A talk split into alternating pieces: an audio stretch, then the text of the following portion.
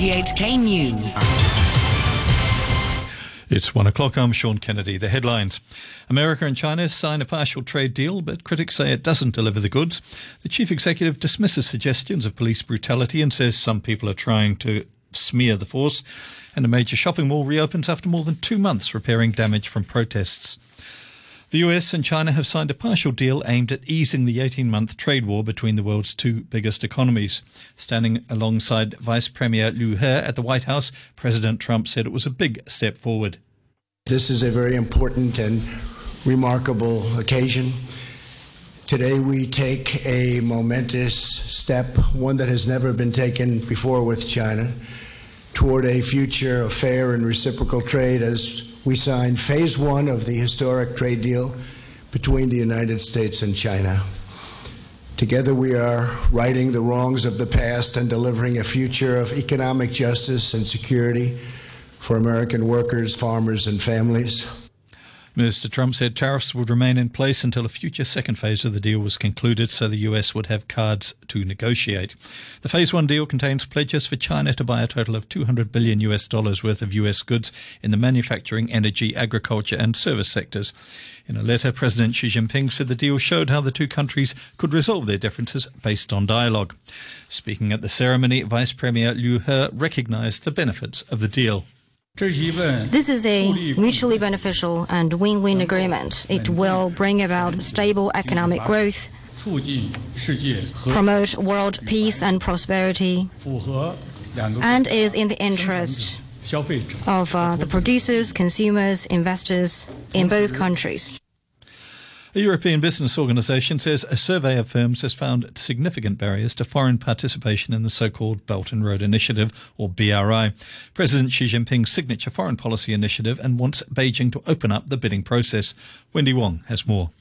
A survey published by the European Union Chamber of Commerce in China says that only 20 out of 132 firms polled said they would bid for projects related to the BRI. European firms in the survey identified a lack of information on deals and non-transparent procurement systems as the biggest barriers. The Chamber said that out of the companies that had bid to participate in BRI projects, only 10% had heard of the project through publicly available information. The EU chamber said most were either told by a partner company or by the central government, which meant that they were essentially handpicked to participate. It said more than half of the companies that won bids said it was because they had goods or services no Chinese firm could provide. The EU chamber urged Beijing to adopt an open and transparent procurement system for BRI related projects. The chief executive, Carrie Lam, has denied the existence of police brutality in Hong Kong, saying officers are only enforcing the law amid escalating violence. She was responding to a question from Civic Party leader Alvin Yeung in Legco. Mrs. Lam said police are using the lowest level of suitable force to respond to rising violence. She said some people have smeared and demonized police in an attempt to diminish their ability to enforce the law. The Democratic Party's Lam Cheuk Ting says the CE is turning a blind eye to the problem, alleging that it's the police themselves who've damaged the force's reputation. She has been siding with the police force for so long and tried to harbor their wrongdoing. That is one of the main reasons that the police brutality has been getting worse. The chief executive also defended the one country, two systems principle, saying she believes it could last beyond 2047 if it can operate smoothly and stably. Under the terms of the 1997 handover, the principle is supposed to endure for 50 years. She was responding to a question from the DAB's Ann Chiang, who said she was asking on behalf of young people whether one country, one, two systems would be around in 2047. Mrs. Lam called on young people not to damage either the principle or the basic law through not understanding them. She said otherwise their fears would come to pass as a result of their own actions. Ms. Chiang says the government needs to do more to educate people. I think to reassure Hong Kong people, one country, two system. This system will not be changed unless Hong Kong people destroy it. So that's why I asked her to do more to let Hong Kong people know that one country, two system will remain unchanged as long as we treasure it. And I hope the government should do more things, I should educate and let the young people know Festival Walk shopping mall in Kowloon Tong has reopened after two months of repairs. Masked protesters broke into and vandalised the mall on November 12th, setting alight a Christmas tree and some restaurants and smashing glass barriers. Repairs are continuing, but metal barricades have been installed in place of the broken glass. This regular mall visitor, Mr. Song, said he's glad it's reopened. I think it's uh, it looks great, and it's quite. Um, I just came here, you know, just just to look around. The atmosphere is, I feel, is good. Japan's health ministry says a Chinese man has tested positive in the country's first case of a new coronavirus from Wuhan. The man in his 30s is a resident of Kanagawa Prefecture and returned to Japan last week after travelling to the Hubei capital. He's since recovered and has been discharged from hospital. Health Services lawmaker Joseph Lee says Hong Kong is still at a high risk of having an outbreak of the new Wuhan virus. The cases of a husband and wife in Wuhan have given rise to concerns of human to human transmission. Hong Kong has been isolating people who have fallen ill after visiting Wuhan, but there's so far been no confirmed cases in the SAR. Mr. Lee expressed concern about whether Hong Kong's overloaded public hospitals could cope with an outbreak.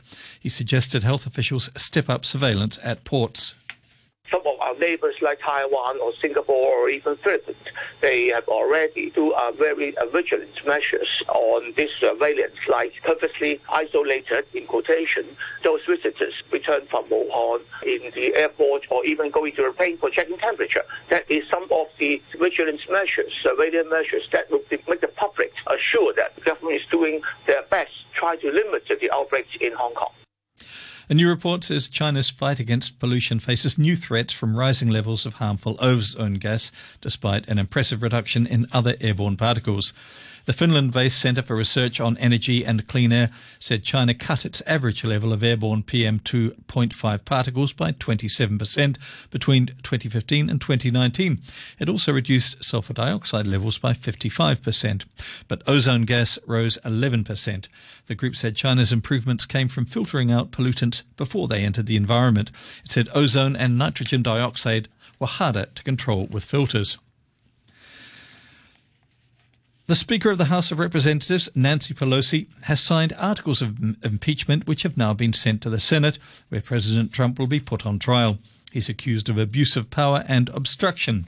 Before signing, Ms. Pelosi had this message for Mr. Trump and future American presidents. Make it be very clear that this president will be held accountable, that no one is above the law, and uh, that no future president should ever entertain the idea that Article 1, I mean, excuse me, Article 2 says that he can do whatever he wants.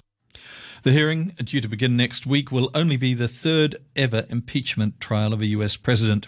The case centers on claims that Mr. Trump pressured Ukraine into opening an investigation for his own domestic political gain. Hogan Gidley is the White House principal deputy press secretary. The whole process has been proven to this point to be a sham and illegitimate. The president has done nothing wrong. The articles of impeachment don't even allege a crime. They're just made up out of whole cloth, which is pretty typical. Uh, Nancy Pelosi now has been proven to be purely political as she walks out of the chamber fist pumping. I guess that solemnity she feigned early before has now been exposed for being um, not just untrue, but, uh, you know, her motives are now purely political. I think we see that.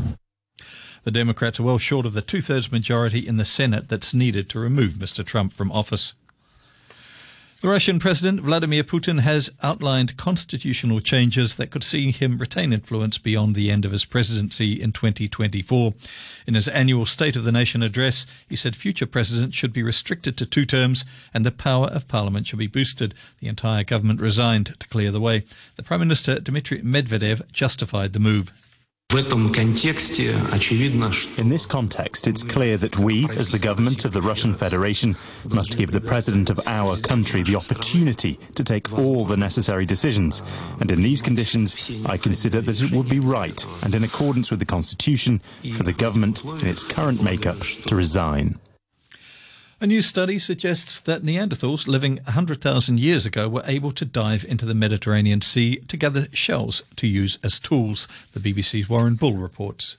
The researchers from European and American universities examined 171 shell tools dated to 100,000 years ago. The clam shells were found in a coastal cave in central Italy. Under the microscope, the shells appeared shiny and unmarked, rather than opaque and worn, indicating that Neanderthal divers must have plucked live clams from the seabed rather than merely collecting their shells from the beach. The study's authors say the finds add to evidence that Neanderthals could wade or dive into coastal waters to collect resources, long before modern man arrived in Western Europe with these skills.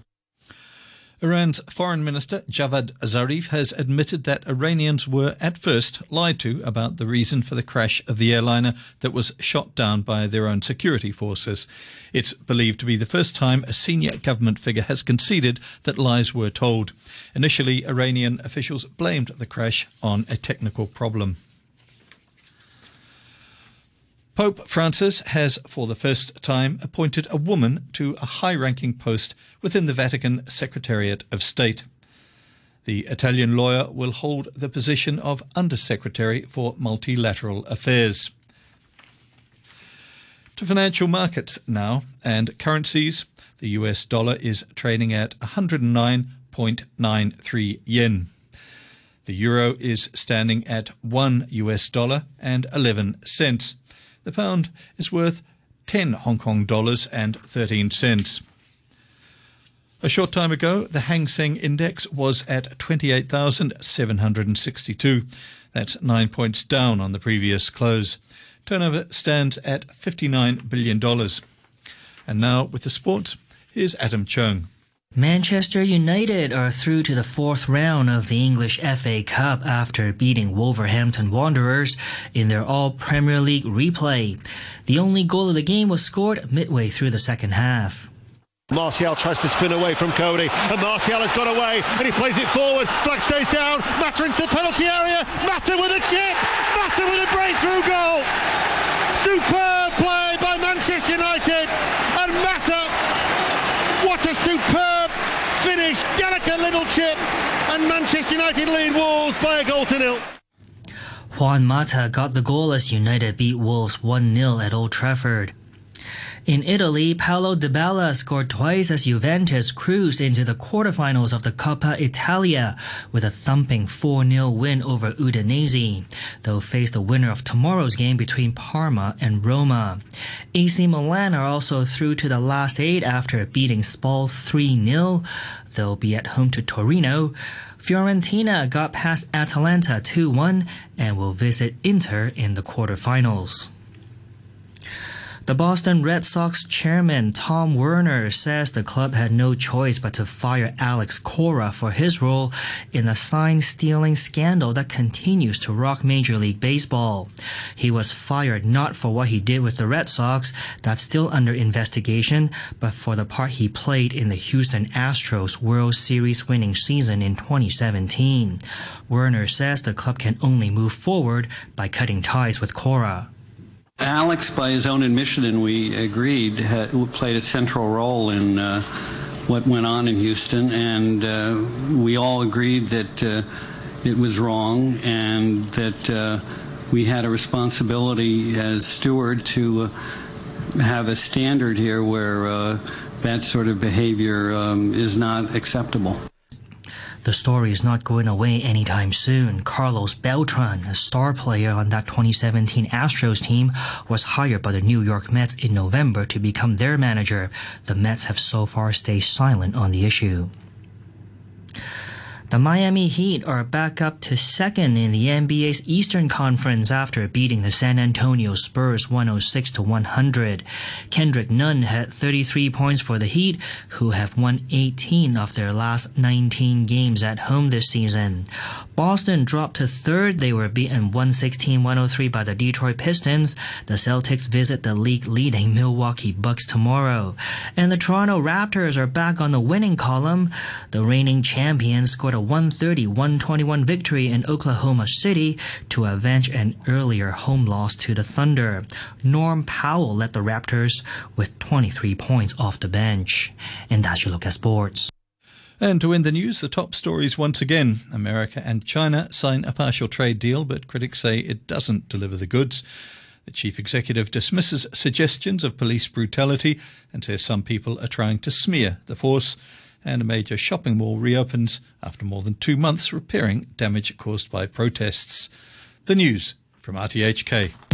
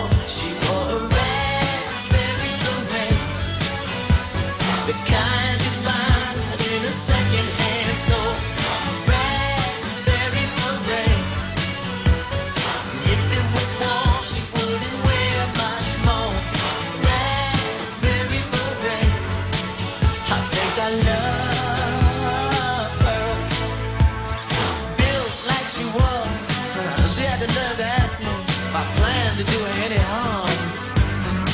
So look here, I put on the back of my bike and uh, we went riding down by old man Johnson's farm. I said, now overcast days never turn me on.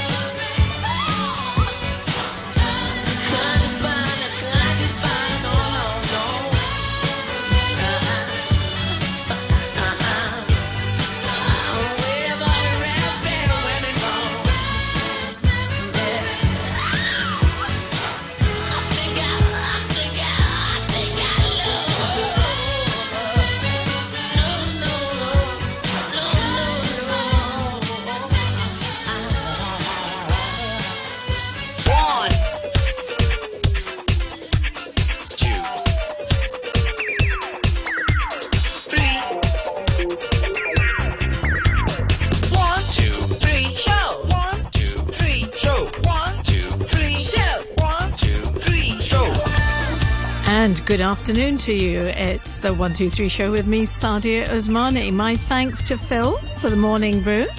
And we kick the show off with Prince and Raspberry Beret from 1987. On the show today, just after 1.30, our final session of Innocent Opinions with the one and only Innocent Mutanga, co-founder of the Africa Centre Hong Kong and anthropologist. Today, the subject of his choice is parenting in the 21st century. Now, I suspect many people have their opinions on this subject, whether they have children or not. So let's see what Innocent has to say on it. So make sure you tune in just after 1.30 for that. And after 2 p.m., my guest in the studio will be Christina McLaughlin, founder of the Vibe Tribe and Conscious Cinema. She's on the mission to make us conscious individuals and she's reaching out on YouTube. You can find out a little bit more about what she's up to just after 2 p.m. And then after about 2.30, I'm going to have my amusing look again at some of the national days that are going on in the US and decide whether or not Hong Kong should adopt some of those. So that's all coming up between now and 3 p.m. And the next track on my on my um, side is Musical Youth and Pass the Duchy. This generation rules the nation with version.